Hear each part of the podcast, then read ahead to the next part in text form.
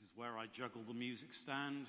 Sorry, Josh, I hope I'm not going to wreck stand here.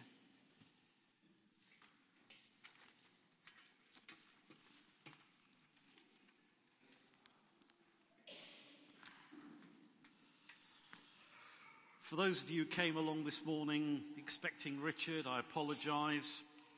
Sorry, it's not Richard, it's me. Uh, yeah, but um, no, I was, I, was, I was sat outside. Many of you know every, uh, most Mays for about the last four years. I'd go off and play golf in France with the seniors from the golf club.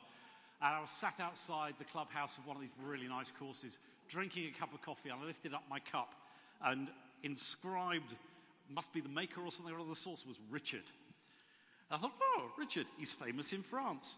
And just then the phone pinged. I got a text. It was Richard saying, need to leave earlier to go to Uganda. I've been invited to Emmanuel's wedding. Could you preach for me on June the 23rd? It is June the 23rd, isn't it?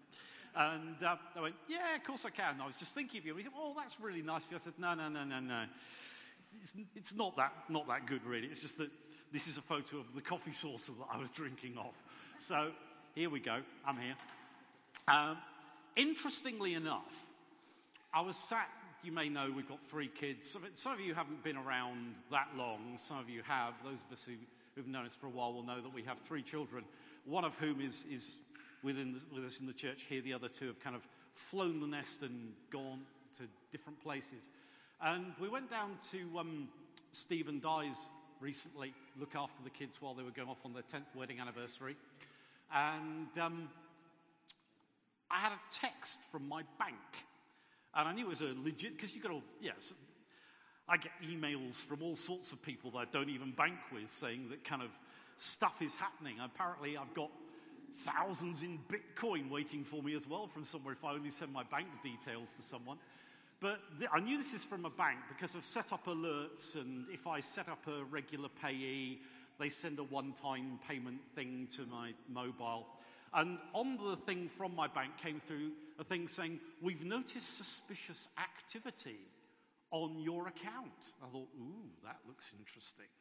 And it said, um, We will text you from this number asking you to confirm if certain transactions are yours.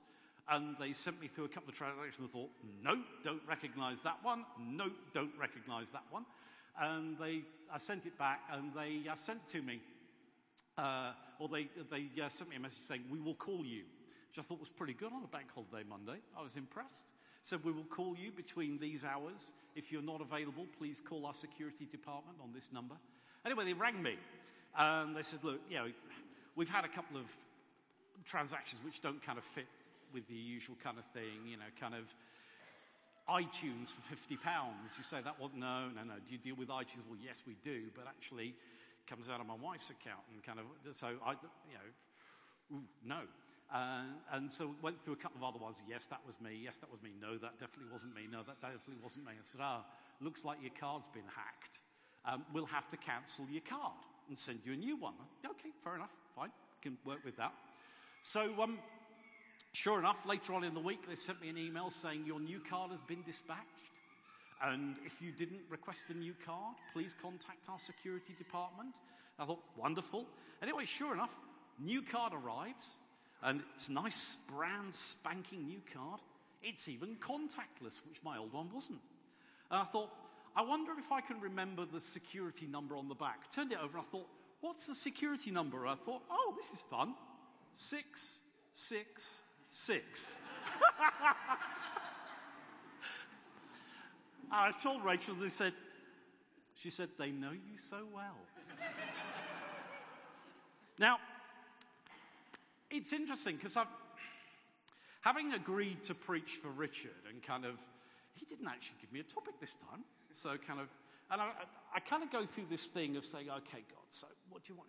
And the moment I saw that, God dropped something into my heart. And I was a little bit nervous about the path I was taking this morning, thinking, like, yeah, I've heard you right, God. And it's interesting because basically I just felt God wanted me to declare the kingdom of God this morning. And I'll tell you why. And it's interesting, I come here and then suddenly half the songs that start off with talking about the kingdom of God, the reign of God, God breaking in. I thought, do you know what? This is interesting. God wants to do something this morning. Because a lot of people get very sidetracked by the book of Revelation, you know, kind of the whole, which is why I throw this thing in about 666, because kind of a lot of people kind of, you, particularly a certain wing of the church, gets very fixated about 666, the beast, the antichrist, yeah, kind of the end times and all this kind of stuff. And actually, that is not the central message of the book of Revelation. And I felt God drop a scripture into my heart. And I'm not going to expound it, I really just want to proclaim it. And it's where in Revelation 11, verse 5, it says this Then the seventh angel blew his trumpet, and there were loud voices in heaven saying, The kingdom of this world has become the kingdom of our Lord and of his Christ, and he shall reign forever and ever. And I believe that God wanted me to announce something of that to you this morning. It's a familiar truth, but in the declaring of it and the proclaiming of it, the power of God comes. There is something whereby truth is released and we are equipped. Because the kingdom of God, it's a very misunderstood topic. And one of the reasons, and I'm not really wanting to have a go at anybody else's theology, but sometimes certain sectors of the Christian community, and they're very sincere, very genuine in their faith, but sometimes what they believe about their eschatology, which is the theology of the last times, and the kingdom of God's ultimate triumph, what they believe about that defines their ecclesiology, in other words, how we do church, in such a way that it limits what God wants to, what God is doing. And we end up going down a blind alley because we're doing some duff things with church. Not saying about us particularly, but the Christian community. We get hedged into a closed community and we don't see what God is doing in the wider world. Which is why I think it's interesting the way that God is, is kind of saying some things this morning already and wants us to get onto the back of that. Because for some people, the kingdom of God is primarily ethical. And a lot of people think, well, yeah, it's about social justice and it's about doing good to your neighbor and it's about welcoming the outsider and it's about not committing adultery, not stealing. It's, it's ethical. And actually, yes, there is an ethical implication of the kingdom of God. It's not that that's incorrect, it's just incomplete. There is so much more. And the fact is, even when we try and live to some of the things like the Sermon on the Mount, we find that we fall short on that because we don't have the inward resources or the inward power to live that way. So the kingdom of God is more than ethics. Some people will say actually the kingdom of God is experiential, so the kingdom of God is within you, you know, kind of and it's, it's almost the Christian version of the I'm not, I'm not religious, I'm spiritual camp. And there is a lot of that today, where it's actually it's all about your experience. It's about your experience of God within you, and it's your experience of the Spirit. And actually, let's not get too legalistic about what the Bible says. It's all about our experience. And the trouble is with that is that we can get so caught up into different experiences, we kind of have moved away from the bedrock of what God says. And we can get into some very weird and flaky stuff. Actually, don't get me wrong, some of the stuff that God does is actually a little bit weird because it's just outside of our frame of reference. And we shouldn't dismiss it because of that. But actually, we need to be very grounded in what did God say and what did God say He's going to do. And it's not that experience is incorrect, it's just a little bit incomplete. It's part of the kingdom of God, but it's not all the kingdom of God. And there, then there are some others for whom the kingdom of God is primar- primarily eschatological. And I do apologize because normally I try and avoid the kind of the original Greek and kind of big, long, complicated theological words. But hey, I'm going to define my terms, so it's going to be okay. Trust me with this one. But eschatology is the study of the last things. It is, as I said, important because it defines often your ecclesiology and the way that you do mission, the way that we do mission, and therefore it's important. And ultimately, and a lot of Bible believing Christians do differ on their interpretations and their perspectives on, ecclesi- on eschatology. But ultimately, it says this the kingdoms of this world have become, will become, the kingdoms of our God and of his Christ, and he will reign forever and ever. There will be a final judgment when there will be a separation. There will be a resolving of who's out and who's in. And there is a fundamental important aspect of the kingdom of God, which is about inclusiveness, but there is an exclusiveness. Some will be out and some will be in. But our mission is to get hold of those who are currently out to see them come in. And that's what Jesus has tasked us with. And I don't really, because the trouble is, people have written books. You could do a whole series of lectures on eschatology. So, really, I'm, I'm not going to kind of define different viewpoints or even have a go at one and promote another because, to be honest, just haven't got time. And also, I don't think it's what God wants to do this morning. However, there is an impact of what we believe. I, I, do actually, I'm going to give a little bit of my position away. I do believe that some people, and it's important because with the internet, and particularly with the way that our relationship with the United States comes in, and kind of the, the, the fact that the internet makes the world a very, very small community, there's a lot of rubbish out there. And the trouble is, you read it and you kind of think, oh. And it's important sometimes that we take a look at what's out there compared to what's in here and jettison some of it, quite honestly. Because the fundamental thing with some aspects of the book of Revelation is I actually think a lot of it's historic. Yeah, some of it, some of it is declaring what will come in the future, but actually, a lot of it is historic. I could actually kind of do a little thing on the numerology thing of 666, where actually, if you, because there's a whole science, well, it's not really science, but there's a whole thing where people assign numbers to words and stuff. And actually, if you transliterate Nero Caesar and add up the numbers, it does come to 666. Interestingly enough, six falls short of the number of biblical perfection, which is seven. And if you actually transliterate the name of Jesus and add it up, it's 888 which Jesus surpassed all of God's standards and is ruling and reigning. But I don't want to get into that too much because it's a side issue. I just kind of throw it out there. And having let the cat out of the bag, I'm just going to totally ignore the cat from here on in. But the fundamental point is this some eschatological positions throw everything up into the future. That the kingdom of God is something will be, will be realized in a glorious thousand year period when Jesus returns to planet Earth. And I think if you look at what the Bible actually says, there is a huge amount of the kingdom that is here and now because Jesus is on the throne. And that is what we need to declare that Jesus is Lord. You see, even if you go back into the Old Testament, the writer of the Psalms said this the earth is the Lord's and all that is in it. And that's part of the right of Jesus because we read that he created, the first verse of the Bible is in the beginning, God created the heavens and the earth.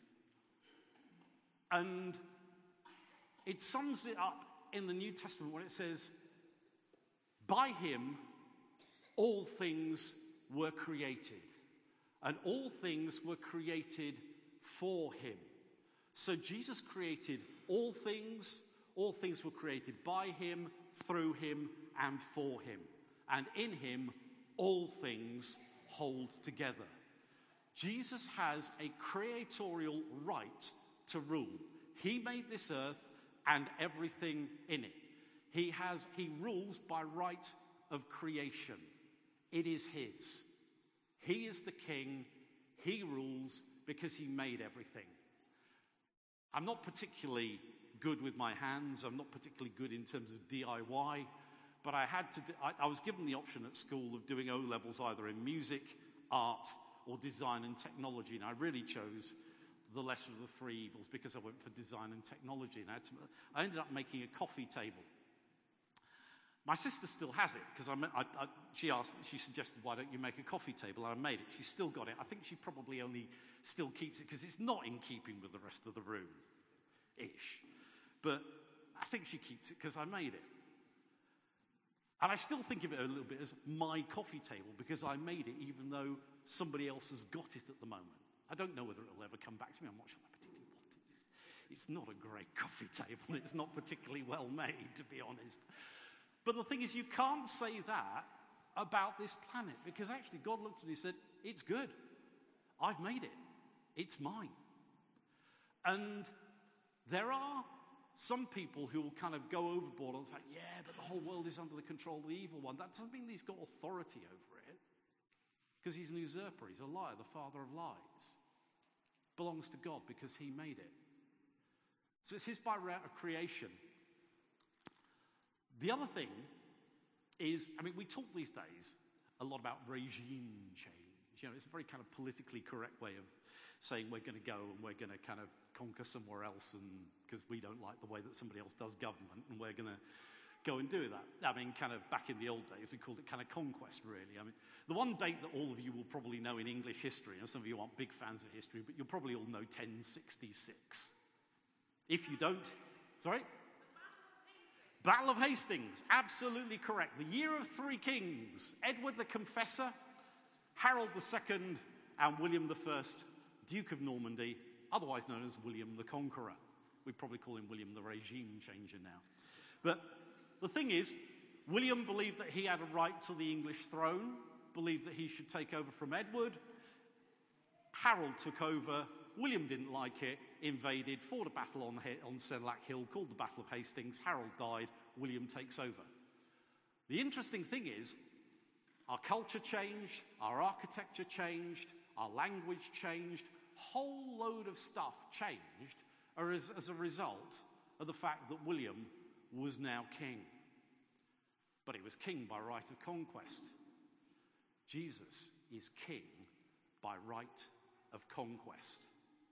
Because he came to a world that was, that was his own, but it, his own knew him not. But on the cross, he vanquished the powers of sin and death forever. And God vindicated him by raising him from the dead, and he's still alive. And after showing himself to his disciples, he ascended to the right hand of God, where he now sits on the throne as King of kings and Lord of lords. He is the undisputed king because he conquered. Before he ascended, he said to his disciples this He said, All authority has been given to me. And that's a very important statement that we need to take note of as believers. All authority has been given to me, therefore go. We can go because Jesus has all authority. Now, we've just celebrated the 75th anniversary of D Day. You might not have celebrated it, but there were a lot of events took place to celebrate the fact that in June 1944, many, many brave men set sail across the Channel to invade France to initiate regime change, to set free people from the tyranny of Nazi rule. Interestingly enough, they called it Operation Overlord. And you know what? We're involved in our own Operation Overlord because Jesus is Lord over all. He's conquered sin, He's conquered death, and He wants us, as a group of believers, to go out and to see people set free from a regime of tyranny, a regime that keeps them oppressed, a regime which causes them to die, a regime that causes them to be ill, a regime that causes them all end of issues. And the good news is this because we often think too much of the gospel about a means of getting saved. That's not incorrect, it's just incomplete. Because actually, the gospel is so much more than that. Because the gospel is about the gospel of the kingdom, all things together in heaven and on earth, being reconciled and brought together on one, under one head, even Christ. You see, Jesus is Lord over all. And he sends us on a mission to announce the good news. He's in charge. And the kingdom of God is coming, but the kingdom of God is already here because Jesus is already on the throne. He already has all authority, and he has said to us, You need to go in the power of that authority, the power of my spirit, and set the captives free. It's our very own Operation Overlord. Because it's not just about what we do on a Sunday morning, it's about seeing people set free out there. You see,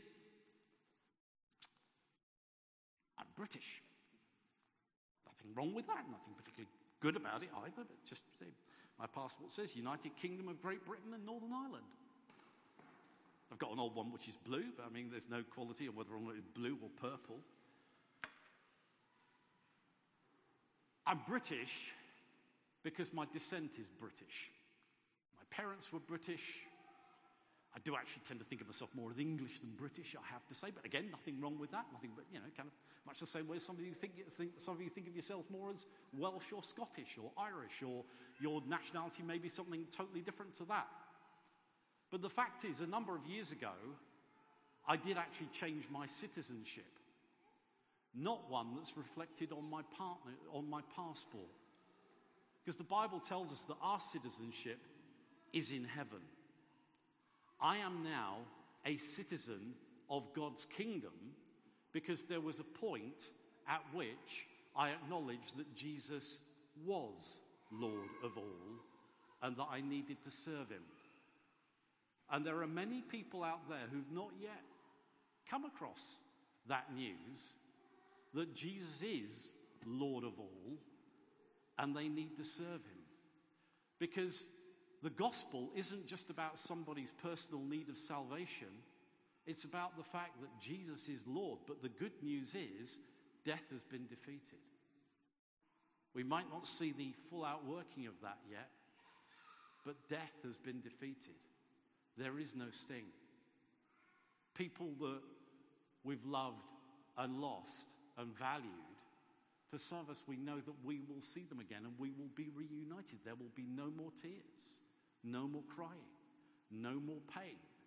Now, that bit has not yet been realized, but there is an inbreaking of kingdom power that comes along with the authority that Jesus is on the throne, like the healing of the sick.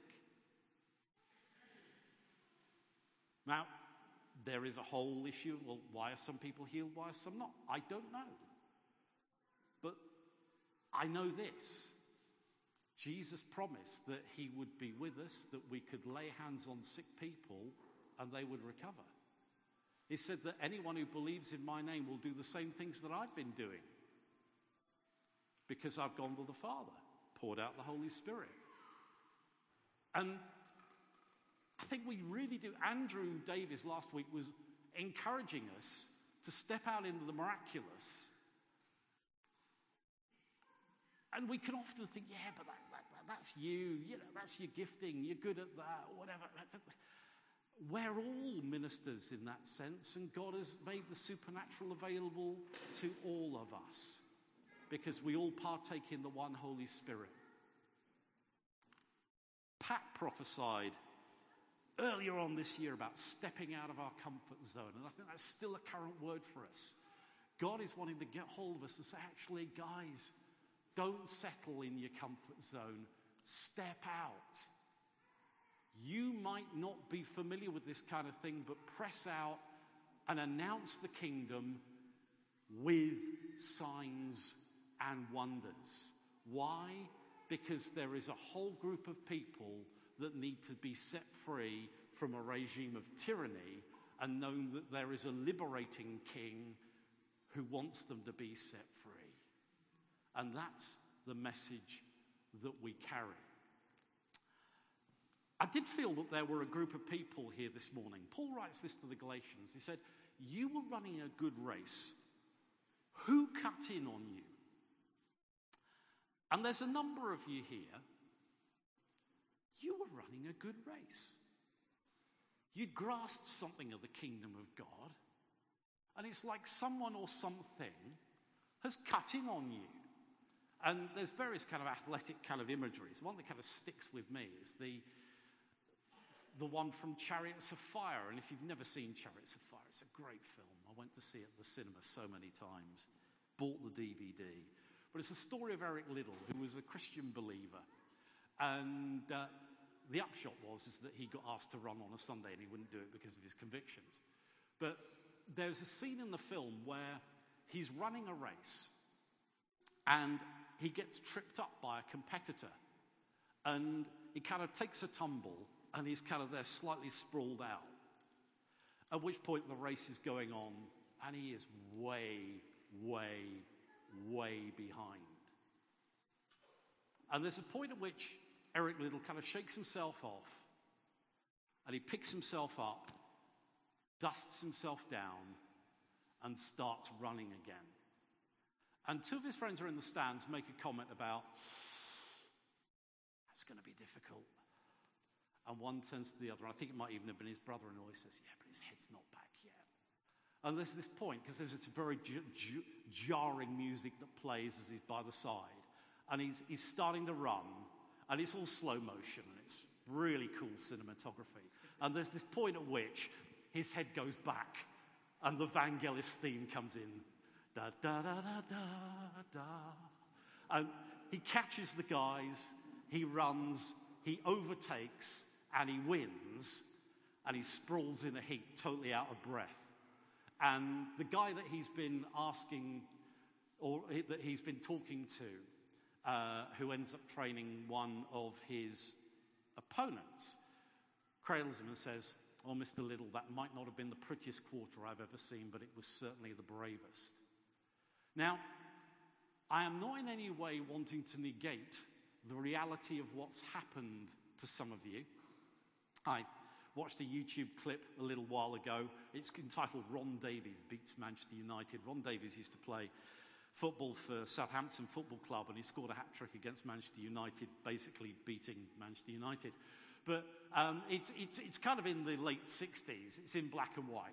And there is this one point where the commentator is saying, Oh, he rode that tackle really well as he kind of like keeps the ball through as the guy. I'm thinking, you would never hear that in a Premier League match today or in international football. These days, the style is it kind of someone goes near you and you're rolling around in the penalty box, clutching your knee, and it's like, oh, next thing I'm up on playing again. Now, I'm not saying that any of you have ever faked injury or that you should just ride the tackle, nor am I going to throw at you the, cl- the cliche that champions don't give up, they get up. Because some of you have been hit hard by someone or something cutting in on you, and it's kind of distracted you from your call in the kingdom of God. And God wants to encourage you today dust yourself off and start running again and start pursuing your call again. That's not all of you, but there are a number of you here. You were running a good race. Who cut in on you? And it might not have been a who, it might have been a what. But for some of you, someone or something cut in on you. And you know you're not running like you once did. And that's not a thing saying, pointing the finger, saying, you're not running like you once did. but someone or something cut in on you. Today, God just wants to encourage you to say it is a new day. New things are happening. There is a new wave of God's Spirit that is coming. It's going to be different from the last time, but you need to dust yourself off and you need to get running. That's not to negate the pain you've suffered, because for some of you it's been very real pain. But today is a day you need to dust yourself off, stop looking behind you, focus on the race that's in front of you, and run the race to win. And press out of your comfort zone. If that's you, I'm not going to have a ministry time at the end, but you might want to see someone that you know, like, and trust and get them to pray for you. But actually, with that kind of thing, it isn't just a one prayer fix all thing. And suddenly, sometimes, you know, don't get me wrong, I'm very big on the fact that sometimes people pray and things happen and they change. But more often than not, that is actually remedied by a whole sequence of better decisions and some good discipleship. In other words, you getting along some, alongside somebody, talking the things through, and choosing not to be offended anymore. Choosing not to look back, but to look forward. Finding new ways of pressing on in to inherit all that God has promised for you. Sometimes God can break in and change stuff, but often it's different choices and it's a process to keep on running. And even when things come against you, to keep on running, keep on running, keep on running. That is a, that is a bunch of people. I just, I just did feel that God put that in, the, in on my heart to, to put that in because I think that there are some of you here who need to hear that. But the fundamental message of today is that there is a king on the throne. His name is Jesus. He is Lord over all. His kingdom isn't just a coming kingdom, it's a kingdom that has come, and we're called to announce that in the power of his spirit. There used to be a lot of talk about we need a new Pentecost. Somebody actually once pointed out, well, the old one did the church pretty well. But we need to walk in that. We need to kind of lay hold of all that God laid hold of us for. We need to fan into flame the gift of God that's within us. We need to not be passive. We need to not be aggressive either, but we need to lay hold of the purposes of God that God called us into. Because ultimately, He has a plan and purpose for us. And I think sometimes you hear some people talk about the motivation for mission being the lost. I don't think that's actually the case. Yes, God is passionate about lost people, but the Moravians used to have a, a, a saying that the Lamb of God may receive the reward due to him for his suffering. That ultimately, this is about the king and his kingdom and the, reser- the reward that he duly deserves. And his reward is lots of people bowing the knee in the kingdom, being transformed because they share in the birthright of the king, because they have his heart, they have his spirit, they have his anointing. I'd like to pray for us.